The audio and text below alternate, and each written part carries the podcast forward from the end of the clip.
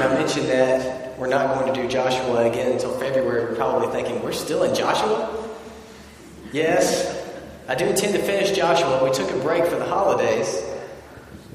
Um,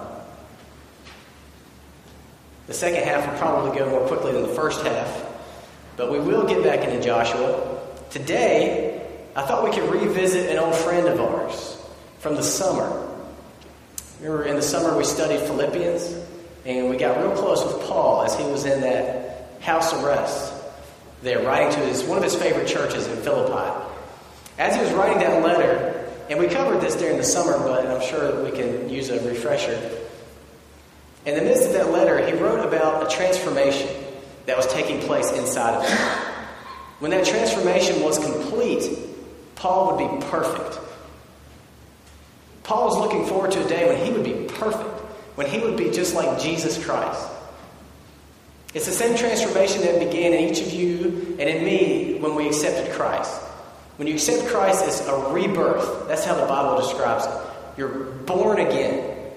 And just like a baby, you grow. You grow into that new life. Lillian is, oh, I'm going to be a terrible father and be wrong, like 10 months old now. I knew it, I just was a little unconfident. Lillian is 10 months old now, and she's growing really fast. And last night, I was getting her ready for bed, and I put on her pajamas, and she got a bunch of new pajamas for Christmas. This particular pair was way too big, but it was the only clean pair that she happened to have nearby, so I went ahead and put them on. And she crawls, she doesn't walk yet, so she's crawling all through the house with these tentacles hanging off the back of her because they're footy pajamas. And it's just the cutest thing in the world because there's a little ball of her somewhere in those pajamas that's moving around. But behind her is just these two pajama legs hanging off. And she looks like some kind of sea creature that we rescued that's living with us. But we're not going to put those pajamas away. We'll keep them handy because she's going to grow into them. She's going to grow into them really soon, probably. It happens fast. You guys who, your kids are grown up, you make sure that we know that it happens fast because every time you see them, you're like, you enjoy it now. Because they're going to grow up, they're going to turn into this one day. enjoy it now. Because that's what babies grow. If they don't, there's something wrong. Now, Paul is talking about the new life, how we grow. And if you're not growing in your new life, there's something wrong. So I want to read to you what he says in Philippians 3, verses 12 through 14, about this transformation. Philippians 3, verses 12 through 15. Paul writes, Not that I have already obtained it or have already become perfect, but I press on so that I may lay hold of that for which also I was laid hold of by Christ Jesus. Brethren, I do not regard myself as having laid hold of it yet. But one thing I do, forgetting what lies behind and reaching forward to what lies ahead, I press on toward the goal for the prize of the upward call of God in Christ Jesus. That's complicated wording there toward the end. Let me repeat it. One thing I do, forgetting what lies behind and reaching forward to what lies ahead, I press on toward the goal for the prize of the upward call of God in Christ Jesus. That's how Paul puts it. I want to read of a parallel passage from Hebrews we don't know who wrote Hebrews. Some suspected it was Paul. I'm not going to venture a guess because I, I don't know. But here's what they say. Therefore, it's uh, Hebrews 12, chapter, chapter 12, verse 1. Hebrews 12, verse 1. Therefore, since we have so great a cloud of witnesses surrounding us, let us also lay aside every encumbrance and the sin which so easily entangles us, and let us run with endurance the race that is set before us. Did you guys know, while we're on the subject, that the Winter Olympics are going to take place in February in Vancouver? Is anybody a fan of the Winter Olympics? Some people are nodding their heads, some people have no idea. In Vancouver, in February, the Winter Olympics will take place. Prior to the Olympics, there's a, a big deal when the torch makes its way to the place where the Olympics will take place. They light the fire in Greece, And then somehow they transport it, in this case, to Canada. And then they have a really long relay of, of runners with the torch, with the Olympic flame, that's not supposed to burn out. And so it's a relay. Individuals get the privilege of running with that torch for a leg of the relay, and they pass it off to someone else. It takes over 100 days. They're going to go through more than a thousand communities. And if you participate in it, it's, it's a great honor. I almost think Meredith may have participated in it one year. No? She's looking at me like I'm crazy. You ran something like that, didn't you? Never mind. That's a conversation for later. I don't know why I thought that. You have to confirm your facts before you state them from the pulpit. I'm learning that. But in, in Canada, Monday, there was a, a lady, she's 28 years old, her name was Courtney Hanson. And it was her turn to run part of that relay. The Sunday prior, last Sunday, she wrote on her Facebook account, I'm excited, I'm nervous, and I hope I don't trip because, quote, that would be a nightmare. So the Monday comes, she's almost through the last leg of her part of the relay. And she's rounding a, a corner there. She's in sort of a small town. She's rounding the corner. There's probably about a thousand people around watching. It's a big deal when the Olympic torch comes through a small town. Picture coming through Mint Hill or something. People would come to watch. She rounds the corner, and there's a big group of about 30 protesters there. They weren't supposed to be there. And she runs right into this group of 30 protesters. I don't know what they were protesting. I don't know what they have been protesting about the Olympics. You guys may know. That doesn't it's not important anyway. But she runs into this group of protesters, and it's unclear if she was pushed just the result of the confusion of running into them, but she fell. This happened Monday. She fell, I saw the picture. She had the torch, and it was kind of under her on the ground. It was sort of raining, it was on the wet pavement. She fell, the torch fell. But the flames didn't go out. And you know what she did? She got up. And yeah, imagine she brushed herself off. And she got her way out of that group of protesters and she kept going. And she finished her part of the relay. She had a goal she was heading toward. She didn't sit there, she didn't sit down and just hold her head and, and sulk over the embarrassment of having fallen in front of all these people. She didn't stay there and argue with the people who had gotten in her way. She had to move on. She had to leave that behind. She was on a mission. She had to move on toward her goal. And she didn't pick up any of those protesters and try to tuck them along with her. She left it all behind. So, the question I think that confronts us this morning this is a companion sermon to last week, I guess. As we're entering into this new year, this new decade, what is it that you need to just leave behind? I suspect that every one of us came in here with something that we just need to leave in 2009.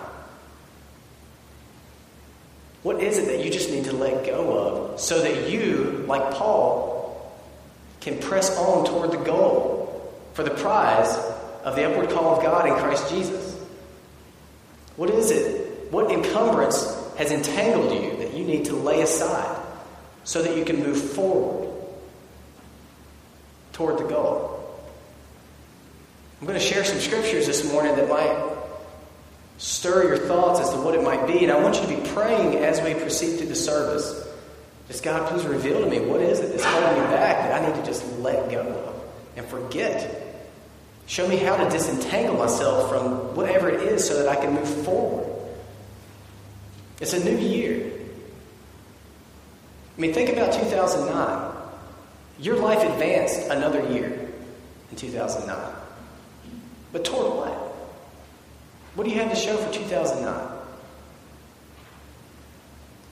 See, my hope is at the end of 2010, even though your bank account may look the same or might have a little more, a little less money, even though you may have gained a few extra pounds or whatever it is, my hope is that at the end of 2010, you can look back at the beginning of it and say, I was able to press on. I have made progress toward the goal of becoming Christ like, like Paul is talking about and the writer of Hebrews is talking about.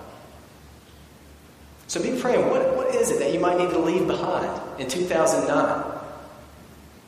I'm going to go through some scriptures for some possibilities. But before I do, I want you to really picture. Picture yourself. I mean, really think about this for you. This sermon is for you. and you and you and you very specifically. Now I want you to picture yourself just free from whatever may have been holding you back from pressing on in the goal of becoming Christ like. Whatever it is, I imagine it's different for everybody. Just envision yourself free from that. And able to proceed, able to love God with all your heart, soul, and mind, able to love your neighbor as yourself. Free to grow into your new life in Christ. That's the goal. For some of you, maybe it's regret. Paul, when he wrote that in Philippians, that comes right after a passage where he describes his former life. In Paul's former life, he was a really religious Jew that participated in the torture and murder of Christians. And at his hands, men and, and I suspect women were tortured and killed for being Christians, which he later realized Christ really was who he said he was. And by the grace of God, he was able to repent and turn from that. But you have to imagine there were nights when those screams were echoing in his memory, and he could see those faces. Now, when he that passage where he says, "One thing I do, I forget what's behind, and I press on toward what's ahead," I have to imagine that's connected to those to that memory that he just described of his former life. He says, "One thing I do, I'm not perfect yet, but I, I forget this. I'm forgetting that so I can move forward. And I suspect some of you have regrets you just need to leave here this morning. You need to stop nursing them. You need to forget them so you can move forward. What are your regret your regrets? I regret how I just pronounced regret. Maybe you're like Woody Allen. I saw a quote from him, and he says, My one regret in life is that I was not someone else. Maybe it's all regret when you look back. And I've heard, you know, I'm relatively young, and some of you are relatively less young. But I've heard that you know you're old when your dreams have been replaced by regrets. Is that true for you? I think it's just time to let these things go. Some of you are haunted by these things. Maybe it's sin. I want you to really pray God, reveal to me what regrets I need to let go, remove them from me, and replace them with, with trust, with acceptance of where I am. If it's sin, you know, last week we talked about the path to freedom from these things is really the Word. It's remembering, considering, responding to the Word. Maybe regret is over sin. I'm not going to flip there. I'm going to just try to quote it and probably get it wrong, but it'll be close. If your regret is over sin that you've committed, but you've been forgiven, but you can't stop remembering it, maybe for you, you need to write down Romans 8 1. Maybe you need to write down Romans 8 1 and memorize it, meditate on it, soak it in. That's the verse that says something like, Therefore, there is now no condemnation for those who are in Christ Jesus. Let that truth dominate your thoughts, not, not whatever the, the regret is that you have. Maybe it's not sin, maybe it's mistakes or bad decisions. For you, you may need to write down Romans 8:28. That's the verse that says that God works all things for good for those who love him are called according to his purposes. Your mistakes, we've all made mistakes, your bad decisions that you regret, you know, it's in the past. You're where you are. You are where you are. It's time to let those things go and trust that God will work those things for good. What do you need to just let go so you can move forward? Someone has said that the two saddest words in the American language are if only. If only I hadn't done fill in the blank. If only I had done fill in the blank. If only this had gone differently. Replace those words in your mind in your heart with Romans 8:28. God can work all things for the good of those who love him, including the bad things that happen. He can work those things for good to those who love him, who are called according to his purposes. It's time to let it go here. Don't let it hold you back this year. Maybe it's not regret, maybe it's fear. Fear works itself out in a number of ways. Um, who in here, go ahead and raise your hand. We're, this is church, we're here to love each other. Who here would describe themselves as a warrior? Not a warrior like someone who battles people, but a worrier. Okay, some people are honest enough to admit it. I have to admit that that's me, and it's never been the case until the last couple years, but it's me too. I saw some research that was done. It was a biblical counselor who had a case. It was a client that came in, and she was just the biggest worrier that he'd ever encountered. So here's the assignment that he gave her. He said, Get a journal and a pen, write down all the worrisome thoughts that come into your mind. Just through the day, write them all down. I mean, it's going to be tedious, but do it. And so she did, and over the weeks, a clear pattern started to emerge. All her worries fell into pretty clear categories. Now, I'm going to share this with you because I suspect it's probably pretty close to how we are in our worries. So, 40% of what she wrote down that, that consumed her thoughts with worry and anxiety were things that would never happen. They would never even happen. 40% of it, that's the bulk of it. It reminds me of uh, what Jesus says in Matthew 6 34. He says, Who of you, by worrying, can add one day to your life? Like, it doesn't do you any good. We, people have said worrying must work because most of the stuff I worry about doesn't happen. 40% of what you worry about would never even happen anyway. 30% of what she worried about was stuff that had already happened, kind of what we just talked about. Stuff that had already happened, there was nothing that could be done about it. But it just plagued her with anxiety. The, the, the Dalai Lama has said, and I, I think there's wisdom in, in, this, that he says that if a, if a problem has a solution, then there's no reason to worry about it. And if a problem has no solution, then there's no reason to worry about it. Think about that. I think that's true. 40% stuff that would never happen, 30% stuff that had already happened, nothing could be done. 12% was worry about what other people thought about her. When after a little examination, she realized that doesn't matter anyway. Because usually, if they're thinking bad stuff or saying bad stuff, it's coming from their own insecurities, their own sin. There's no point in worrying about that either. 10% was health concerns. Health concerns can be real, but worrying about it doesn't do you any good. It, it makes it worse. There's all kinds of research about how worry puts incredible strain on your body. So the worrying was actually aggravating the health that she was worried about. So the last 8% is what this counselor termed legitimate. Those were worries that were actually driving her to some action step that needed to take place in order for her to proceed. And he called that legitimate. I don't even know really still if that's still legitimate. Because you don't need to worry, you just need to, you know, move ahead and take care of things. So what about you? Where do your worries fall in those things? I think some of us need to leave our fear behind in 2009. For us, maybe our meditation needs to be on Romans 8. I will read this one because I'm not as confident about it. Romans 8 15.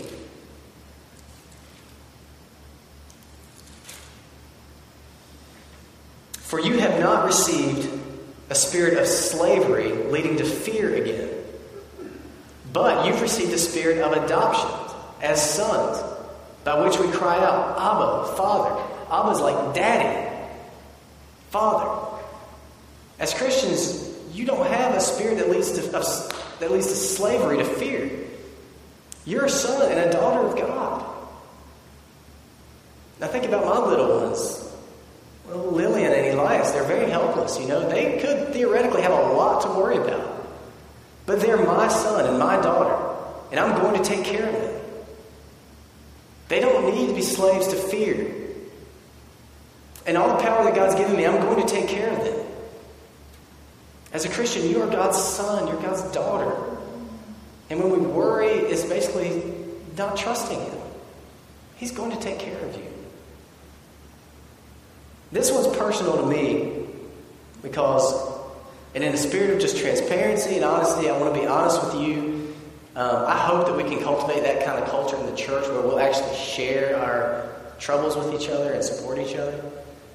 But this sermon is for me too. The big thing that I'm praying about, I'm hoping and praying that God will give me the grace to leave behind in 2009 is fear. My fear has never taken the form of, oh, what's going to happen in the future? I don't know. I've never, I should probably think about that a lot more, really. I don't tend to think that way. I tend to just take whatever's coming and go with the flow. My fear is of people. I, honestly, I'm just going to be really honest. I fear you often. I don't fear that you're going to, like, punch me in the throat or something. I fear that my decisions, my leadership, what I say is not going to be pleasing to you. I do. And I would imagine that it has held our church back this year. I mean, by the grace of God, I feel like this year has gone well. But man, I am pleading with God help me leave this fear behind. It's tangling me up. It's making it to where I can't say what needs to be said with confidence and clarity because sometimes I'm more afraid of you and what you'll think than I'm afraid of God and what He thinks. And that means that basically I'm worshiping you over God. And I cannot love you while I'm afraid of you. So, by the grace of God, I'm leaving this behind in 2009. So, if you come around the corner and say, boo, I'm not going to jump. I'm not afraid of you. There's another pastor named Francis Chan. Has anybody heard of Francis Chan? He's written some pretty popular books. I thought you would have, Lillian. He's written some pretty popular books, and they're, they're quite good. I'd recommend them. Um, but he's sort of a hip pastor out in California, I'm pretty sure, and his church is you know, thousands of people, and it's booming. And he writes in one of his books, the book's called Crazy Love. He writes in, in that book a story about a Christmas season at that church when he was so plagued by fear and anxiety that during the Christmas Eve service, he turned to his wife and said, I'm going to do my best to make it through this service, but afterwards, I want you to take me to the emergency room. And he thought he was having a meltdown. He thought he might be having a heart attack. But during that Christmas service, by the grace of God, God spoke to him. He was able to just get, he, the way he phrases it, I just gave it over to God. I just gave it up to him. I just laid it aside. And he didn't have to go to the emergency room. He was okay. That's what I want for you guys. That's what I want for me. I want us to, by the grace of God, to be able to lay, lay this stuff aside. So pray, God, what worries, what fears do I have that I need to leave behind so that I can progress? Some of you, be honest with yourself. Some of you have not progressed in your Christian walk inches in years. Why? What's holding you up? And I don't want this to be like a guilt sermon where you go out of here feeling like, oh, God, he's right. I've got to do this, this, and this. I am a terrible person. I don't want you walking out of here feeling more burdened. I want you walking out of here feeling free from this stuff. It's not that you have to grow as a Christian, you get to. If we can lay this stuff behind.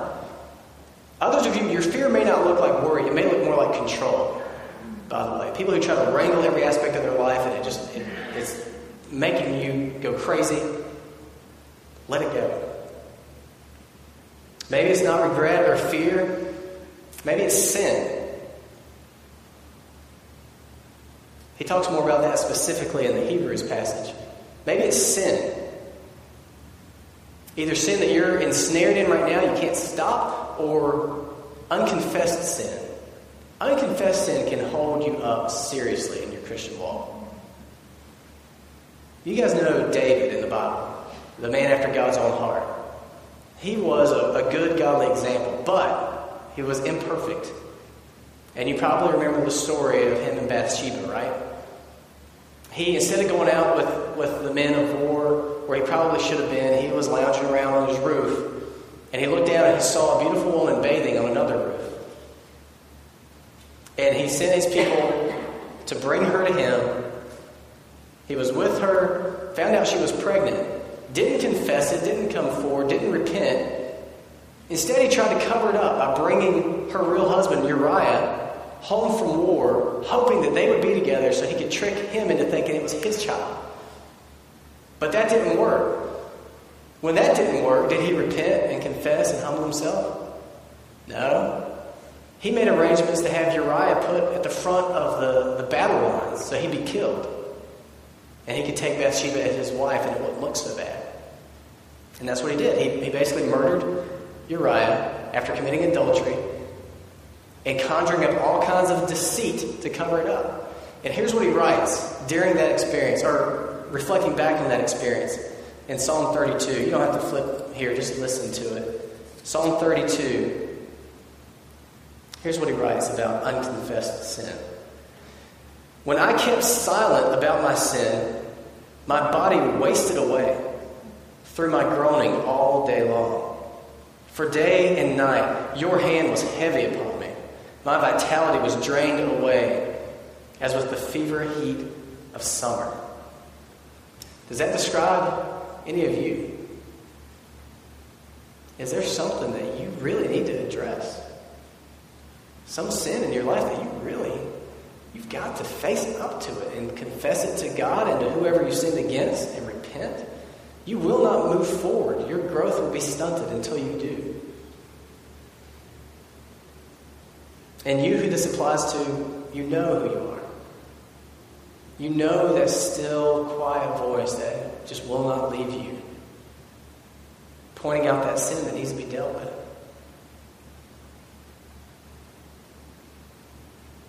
One John one nine will be important for you.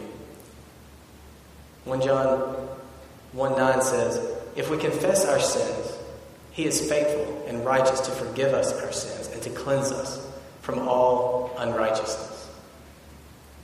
You need to pray to God to reveal to you what sin is in here that I've just not dealt with. Pray that He will enable you to repent, enable you to confess to Him and just whoever else that sin has affected so you can move forward. He will cleanse you of it. I want to read you one other passage here in Ephesians. I know some of you think I owe you a couple of minutes since I went over so much last week. You're not getting them, I'm sorry to tell you. Told you I'm not for y'all anymore. Ephesians 4 22. Paul writes again In reference to your former manner of life, lay aside the old self, which is being corrupted in accordance with the lusts of the deceit that you may be renewed in the spirit of your mind and put on the new self in the likeness of God, which has been created in righteousness and holiness of truth. The whole Christian life is shedding your old self, like a snake sheds its skin. Shedding your old self, and from the inside, putting on the new self. Shedding those old sinful ways. And then it goes on here. You can read in Ephesians 4. It goes on to talk about a lot of what these sins might be. It talks about words. Some of us, we've got to deal with how we use our words. It is a huge pocket of sin in our life. Maybe we know it, maybe we don't. Some of us are using our words to destroy people, using them deceitfully, using them in a, in a gossip sort of way, just tearing the, the church apart. That's, I think that's a huge pocket of sin in our church, honestly. It's how we use our words. It says in here, Let no unwholesome word proceed from your mouth, but only such a word as is good for edification, according to the need of the moment, so that it will give grace to those who hear. Are your words giving grace to those who hear? Are they needful in the moment? Are they appropriate? This is, this is big. And you're going to have to lay this aside. You're going to have to disentangle yourself from this to move forward. Maybe it's not words, maybe it's bitterness. Bitterness will destroy you. It won't just keep you from moving forward, it will absolutely destroy you. If you're here and this is you, you basically have two options right now. You can nurse the bitterness, the grudge, and in so doing, you will become increasingly inwardly focused. And then you'll become increasingly selfish, basically, because you're putting yourself pretty much at the center of the orbit of your life, which will eventually just lead you to just be depressed because you don't belong at the center of your life. And eventually you'll just you'll be a bitter person. And people won't want to be around you because you'll leave a bitter taste in their mouths. I've seen this happen to people before my eyes. They they they are just mutilated by bitterness. And so you just don't want to be around them anymore. Let it go here and now. What, what, is, what, has, what has happened to you that you're not letting go? Who has sinned against you? It may be very legitimate that you're not forgiving. We're entering a new year, a new decade. It's time. It's time right now to let it go. Don't let it destroy you. Pray for God to replace that grudge, that unforgiveness, with grace and forgiveness so that it doesn't destroy you.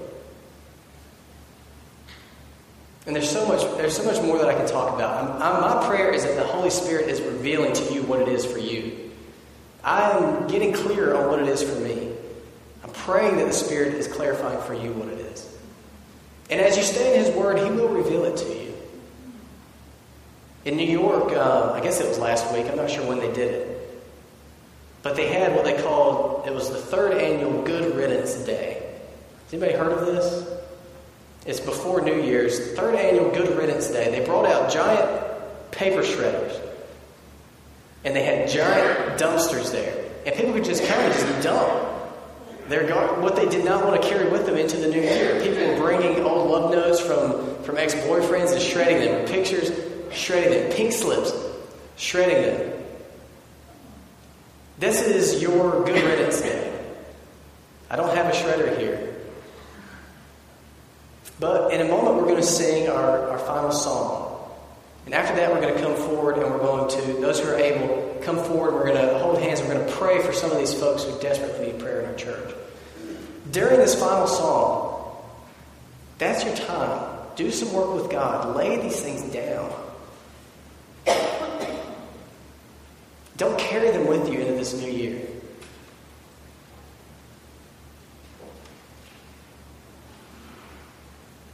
To say, again, I hope, I hope that you're taking this in the right spirit.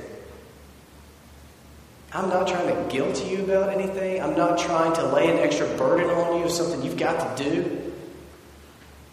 I'm inviting you to just lay down what it is that is weighing you down keeping you from moving forward into a vibrant, joyful life of pursuing Christ. Jesus said, Come to me, you people who are weary and heavy laden, come to me. Take my burden on. It's easy, it's light. That's the transaction I'm hoping to take place this morning. So I'm going to pray for you, and then as we sing this song, just really do some business with God. It's between you and Him. And I'm here if you want to talk to somebody about it, get some accountability about it. I'm right here. Feel free to come use the prayer bench or do your conversation with God in your pew. But let's forget, let's leave behind, let's let go, so we can all proceed forth together. Let me pray for you before we sing. Father, I pray that you would search our hearts, reveal to us the regrets, the fear, the sin, whatever it is the, the areas of faithlessness, of doubt, whatever it is that is hindering each individual here from moving forward, from pressing on toward the goal of the upward call of God in Christ Jesus. Please reveal that to them with clarity. And please enable them to lay it down. We need your help to do this. Please enable us to lay these things down. Please replace it with what we need to press on And we cry out for your help this morning. It's in Jesus' name we pray.